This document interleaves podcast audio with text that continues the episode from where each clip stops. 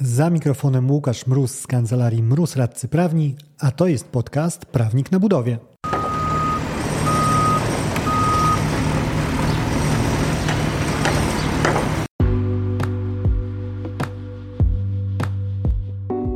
Z tej strony mikrofonu Prawnik na budowie. Zanim przejdziemy do odcinka, dwa szybkie ogłoszenia. Pierwsze, rozplanowałem już wiosenny tur szkoleniowy Katowice 18 marca, Gdańsk 8 kwietnia, Poznań 13 maja. W tych trzech miastach, w tych trzech datach spotkamy się na jednodniowe szkolenia z umów o roboty budowlane. Szczegóły i info o rejestracji znajdziesz w linku w opisie tego odcinka. Rzecz druga, Skoro już mnie słuchasz, będzie mi bardzo miło, jeżeli w miejscu, w którym słuchasz tego podcastu, zostawisz gwiazdkę, recenzję, czy jakąkolwiek inną formę wyrazu wsparcia, która na tej platformie akurat obowiązuje. Dzięki temu prawnikowo-budowlanie dotrzemy w szersze kręgi. Na starcie tego odcinka chciałem przeprosić za jakość swojego wokalu. Niestety poniosłem ciężki knockout w walce z infekcją, a temat, który chcę poruszyć, jest na tyle istotny i na tyle potrzebny na CITO wykonawcom, że nie chciałem odwlekać e, nagrania tego odcinka. Jaki to temat? Ten, który niestety towarzyszy nam przez kolejne dni, czyli wojna w Ukrainie i ujęcie tej wojny jako siły wyższej. To jest wątek, który jest istotny z perspektywy firm wykonawczych w Polsce, ponieważ skutki, reperkusje tego konfliktu jak najbardziej są już odczuwalne na, na naszym rynku właściwie już od pierwszego dnia rozpoczęcia przez Rosję wojny. E, I jeżeli chodzi o siłę wyższą, to wojna jest często przytaczana właśnie jako przykład takiej siły wyższej. E, chciałbym dlatego słów kilka poświęcić temu, cóż wykonawcy mogą, cóż powinni zrobić w świetle e, tych zdarzeń, które wystąpiły, jakie zachowania powinni podjąć, jeżeli chodzi o realizowane przez nich kontrakty. Zacznijmy od tego, że powinni, czy to sami, czy wydelegować to jakiejś osobie w strukturze firmy, zajrzeć do umowy, do umów, które mają podpisane, żeby zobaczyć, czy tam jakieś klauzule siły wyższej występują, bo stosowanie ich jest regułą dość powszechną w stosunkach umownych i rzeczy, które powinny nas interesować, to po pierwsze, czy zawarto taką umowną definicję tego, czym jest siła wyższa, czy strony postanowiły sobie jakoś zdefiniować, co one postrzegają jako siłę wyższą i jak w świetle tej definicji wygląda właśnie wojna toczona w Ukrainie. Druga rzecz, która nas interesuje, to procedury. I tutaj no, zalecam takie wnikliwe pochylenie się nad treścią umowy, ponieważ no, praktyka jest jakby no, dość szeroka tego, co jest wskazywane jako kolejny krok do zachowania w procedurze wymaganej w przypadku wystąpienia siły wyższej. Takim absolutnym klasykiem to jest zawiadamianie drugiej stronie, drugiej strony o wystąpieniu siły wyższej, czy może nawet e, bardziej precyzyjnie o wystąpieniu wpływu siły wyższej na kontrakt oraz e, też jeżeli już ten wpływ ustanie, to też informacja o tym, że e, te ustanie ma miejsce. Czasami pojawia się nawet możliwość e, zakończenia umowy, mówiąc tak bardzo szeroko, bo czasami jest to wskazywane jako podstawa do odstąpienia od umowy, czasami jako e, wyraźna przesłanka rozwiązania umowy, czyli zgodnego kroku stron, które decydują się na finalizację współpracy. E, I taka furtka powstaje, kiedy siła wyższa wpływa przez określony czas na kontrakt, chociaż zazwyczaj jest to wskazywane i wiązane z takimi sytuacjami, gdzie prace nie mogą być fizycznie prowadzone z uwagi na wystąpienie siły wyższej. Tym elementem, który szczególnie powinien zainteresować wykonawcę, jest powiadomienie, ponieważ z nim bardzo często umowy wiążą taką mocno negatywną dla wykonawcy konsekwencję w, w postaci utraty prawa powoływania się w przyszłości na zjawisko siły wyższej, jeżeli w odpowiednim czasie feedback o tym, że wpływ taki wystąpił, nie trafi od wykonawcy do inwestora. Więc to jest punkt wyjścia. Co mamy w kontrakcie? No i pojawia się od, oczywiście od razu pytanie: w porządku, no zrobiłem ten research umowny, ktoś tam ode mnie przekopał kontrakt, nie widzimy nic na temat tej siły wyższej, bo to też nie jest sytuacja nadzwyczajna, szczególnie w przypadku mniejszych umów. Co dalej? No to wtedy patrzymy, jak ta kwestia wygląda w świetle prawa.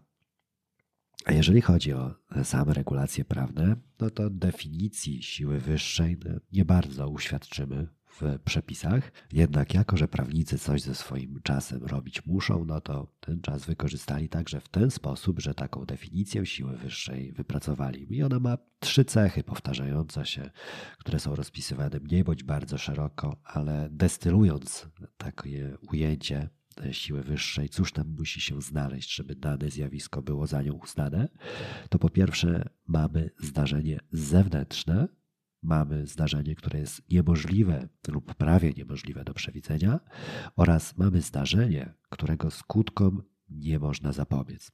I te trzy elementy analizujemy pod kątem danego zdarzenia, przykładamy do niego taką, szablon, jakby patrzymy, czy to zdarzenie pasuje nam do tego szablonu. Wojna w Ukrainie, w mojej ocenie, jak najbardziej e, będzie pasowała do do tego szablonu. Wojna zresztą jest też typowym elementem e, klauzul siły wyższej. Jeżeli dostatecznie wiele umów przeszło przez Twoje ręce, to z pewnością e, widziałeś taką praktykę, gdzie jeżeli jest umowna definicja siły wyższej, to jest właśnie ujęcie takie bardziej ogólnikowe, po czym następuje taka wyliczanka przykładów, które uważane są za siłę wyższą. I tam chociażby w towarzystwie epidemii bardzo często właśnie wojna wymieniana jest, jaki taki wręcz akademicki przykład.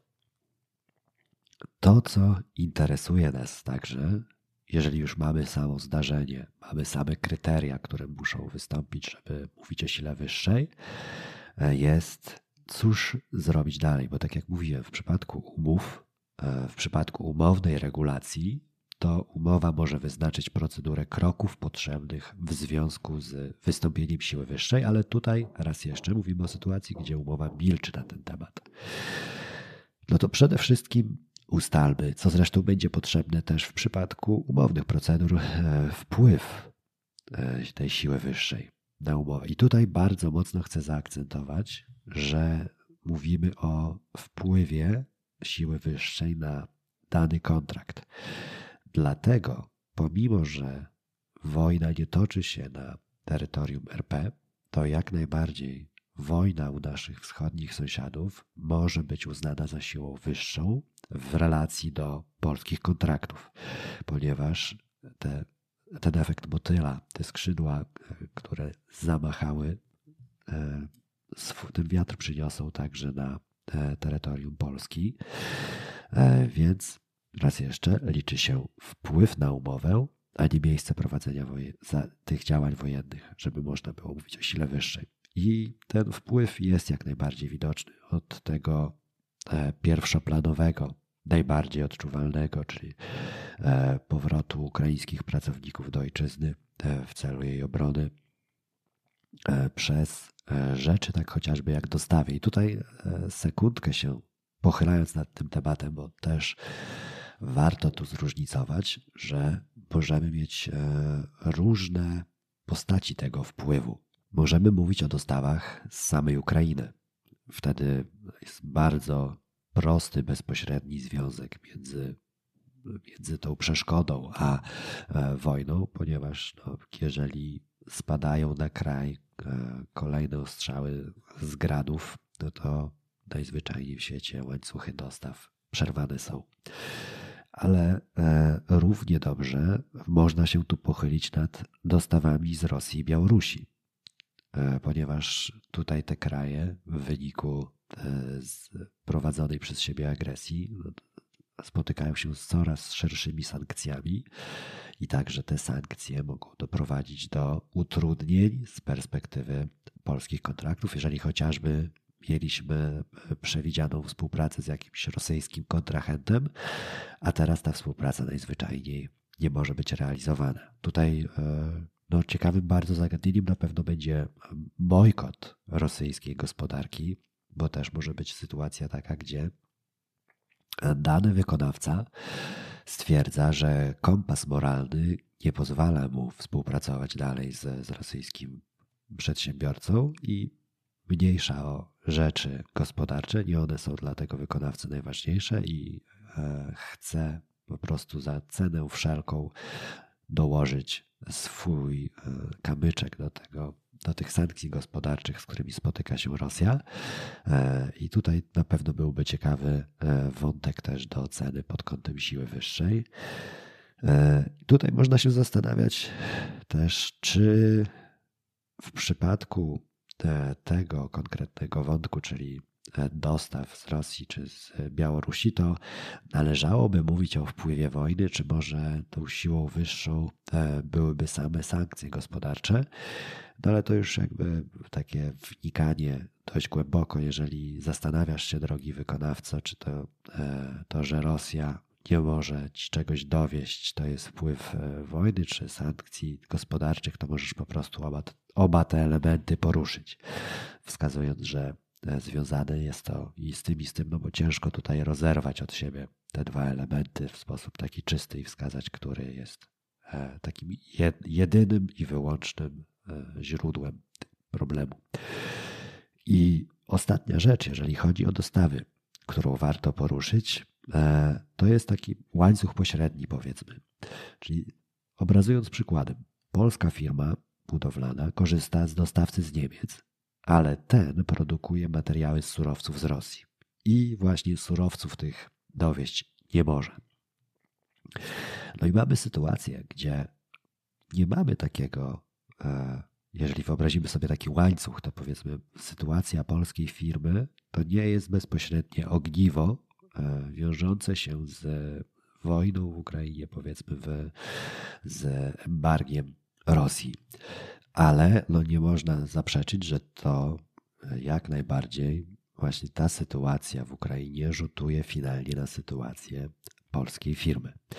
Dlatego też e, tutaj w przypadku takiego łańcucha pośredniego jak najbardziej można wykazywać, że tą rzeczywistym źródłem problemu jest właśnie konflikt zbrojny w Ukrainie, czy e, czy sankcje gospodarcze nałożone na e, Rosję. Raz jeszcze, to co podkreślałem i podkreślać będę, mówmy o miejscu wystąpienia wpływu na umowę, a nie o miejscu wystąpienia samego zdarzenia, które wpływ ten powoduje.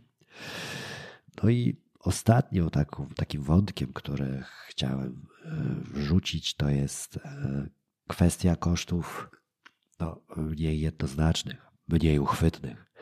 E, tutaj nasuwa się od razu wzrost cen paliw, który rzutuje na wszystko. Niezależnie od tego, w jakim dziale gospodarki siedzimy, to jeżeli pójdą paliwa w górę, to z pewnością to odczujemy.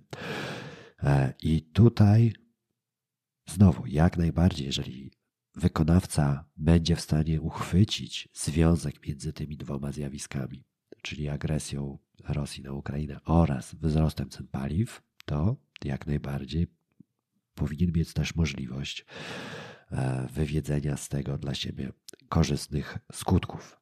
E, więc tutaj no, jedynie to, co może być problematyczne z perspektywy wykonawcy, co może być sporne i trudne do kupienia przez inwestora, to jest e, wykazanie związku między wahaniami cen, między skokiem cen a wojną. Chociaż no, wydaje mi się, że nawet tak czysto zdroworozsądkowo wszyscy powinniśmy się zgodzić, że mozek ten jak najbardziej występuje. Ok, mamy już określone, cóż w drodze umownej, cóż w drodze przepisów, ale jeszcze zakończmy to takim po co właściwie. Po co wykonawca ma to robić? Jeżeli chodzi o rozwiązania umowne, o których mówiłem, jeżeli chodzi o to, po co powiadomienia o tej sile wyższej, no to w momencie, kiedy jest stosowana e, dość regularna w praktyce klauzula taka, która przewiduje, że jeżeli nie powiadomi o danej okoliczności, to nie powiadomię skutecznie wcale, no to odpowiedź już nasuwa się sama. Muszę powiadomić jako wykonawca, no bo mimo to, że sytuacja jest oczywista i wpływ jej jest oczywisty, to w świetle zasad umowy nie będę mógł na to się skutecznie powoływać. Także nie ma chyba nad czym się zastanawiać.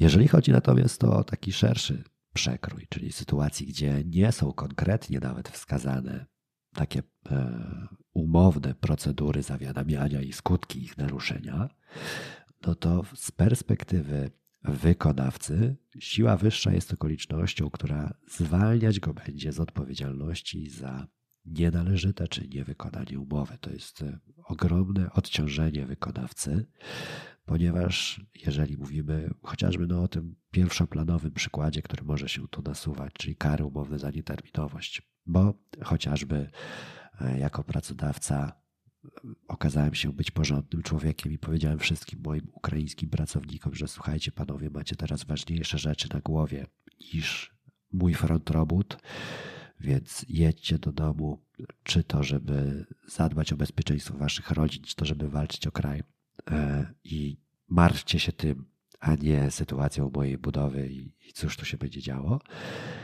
no to może się okazać, że w sposób istotny spadną moce przerobowe. Z praktyki ostatnich dni no, no Polacy mocno angażują się w pomoc humanitarną Ukrainie. I też z praktyki ostatnich dni widzę, że wiele firm budowlanych w sposób odpowiedzialny i bardzo po ludzku po prostu e, angażuje się w, w tą pomoc w, w różne sposoby. No, jest to mocno angażujące energię. Więc może się okazać, że e, w tym czasie postęp robót zaczął daleko odbiegać od tego, co było standardem poprzednich miesięcy. Bo nie dość, że ubyło sporo osób z placu budowy, ponieważ ukraińscy pracownicy e, wrócili do swojego kraju, e, to jeszcze no, są powiedzmy inne kierunki działań wykonawcy absorbujące energię, które odciągają go nieco od realizacji. E, I jeżeli chodzi właśnie o taki typowy przykład ten z spadku mocy przerobowej przez spadek liczby pracowników, no to tu chociażby właśnie mamy już pole do rozmów o tym, że naruszenie terminu nie wynika z mojej, z moich jako wykonawcy niewłaściwych działań, ale wynika z tego, że nagle 30% pracowników opuściło mi plac budowy, ponieważ wrócili do swojej ojczyzny. Podobny, e, podobnie sfera dostaw właśnie będzie tutaj grała dużą rolę, czyli coś miało do mnie przyjechać, ale nie przyjechało i musiałem nagle na CITO szukać e, alternatywnych dostaw, alternatywnych rozwiązań i to też nie pomogło mi w terminowej realizacji. Także tutaj uczulam jedynie na konkretność takich powiązań i wskazywanie dokładnie, jakie okoliczności miały wpływ na sposób prowadzenia robót, żeby nie ulegać pokusie e, zamknięcia się w takim, no przecież wszyscy wiemy, że jest wojna, więc wszyscy wiemy, że będzie trudniej pracować. To e, może być wskazane i zasadnie zresztą przez inwestora jako niewystarczające i słuchaj drogi wykonawca, ja z tobą chętnie porozmawiam o wydłużeniu terminów chociażby, ale pokaż mi troszkę bardziej konkretne rzeczy, żebym ja też mógł e, pokazać te konkrety, jeżeli ktoś będzie chciał zapytać mnie, kontrolując, dlaczego zgodziłem się na wydłużenie terminów, czy stwierdziłem, że kary umowne nie powinny być wykonawcy naliczone za nieterminowość. No i kary umowne nie są tu jedyną rzeczą, ponieważ ogólną zasadą odszkodowań kontraktowych odszkodowań z, między stronami umowy jest w Polsce zasada winy, czyli płacę odszkodowanie, jeżeli coś ze swojej winy przeskrobałem, więc jeżeli tutaj siła wyższa będzie tą siłą sprawczą, mroczną, to będzie można mówić, że takiej winy nie było, więc i odpowiedzialności odszkodowawczej być również nie powinno. I ostatni element, nawet jeżeli nie odszkodowania, nie kary umowne, to renegocjacja warunków umowy, ponieważ tak jak nieprzewidywalna była okoliczność wybuchu wojny dla wykonawcy, tak nieprzewidywalna była ona dla jego kontrahenta. To szczególnie w zamówieniach publicznych, w ich ograniczonym katalogu możliwości zmiany umowy, chociażby przez podwyższenie wynagrodzenia czy wydłużenie terminu, to będzie istotne, ponieważ zamawiający e, będzie mógł tak być upewniony przez wykonawcę, że wykonawca nie twierdzi, że tu zamawiający w czymś zawinił, tylko że wystąpiła okoliczność, której obie strony przewidywać nie mogły, a niestety no, e, rzeczywistość napisała inny, czarny scenariusz, którego nie przewidywaliśmy. Podsumowując na krótko, e, zajrzyj do umowy. Jeżeli tam nic nie widzisz, zobacz e, te trzy kryteria, czyli zdarzenie zewnętrzne, niemożliwe lub prawie niemożliwe do przewidzenia, którego skutkom nie można było zapobiec, i konkretnie oceniaj, dokumentuj i pokazuj te skutki, żeby rozmawiać o braku swojej odpowiedzialności, drogi wykonawco, za ewentualne uchybienia umowie oraz jeżeli rozmawiacie o zmianie umowy.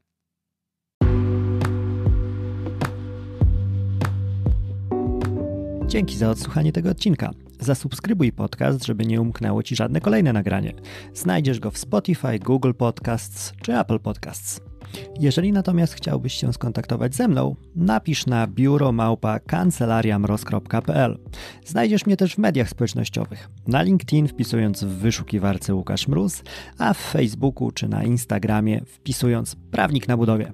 Do usłyszenia w kolejnym odcinku. Dzięki za odsłuchanie tego odcinka.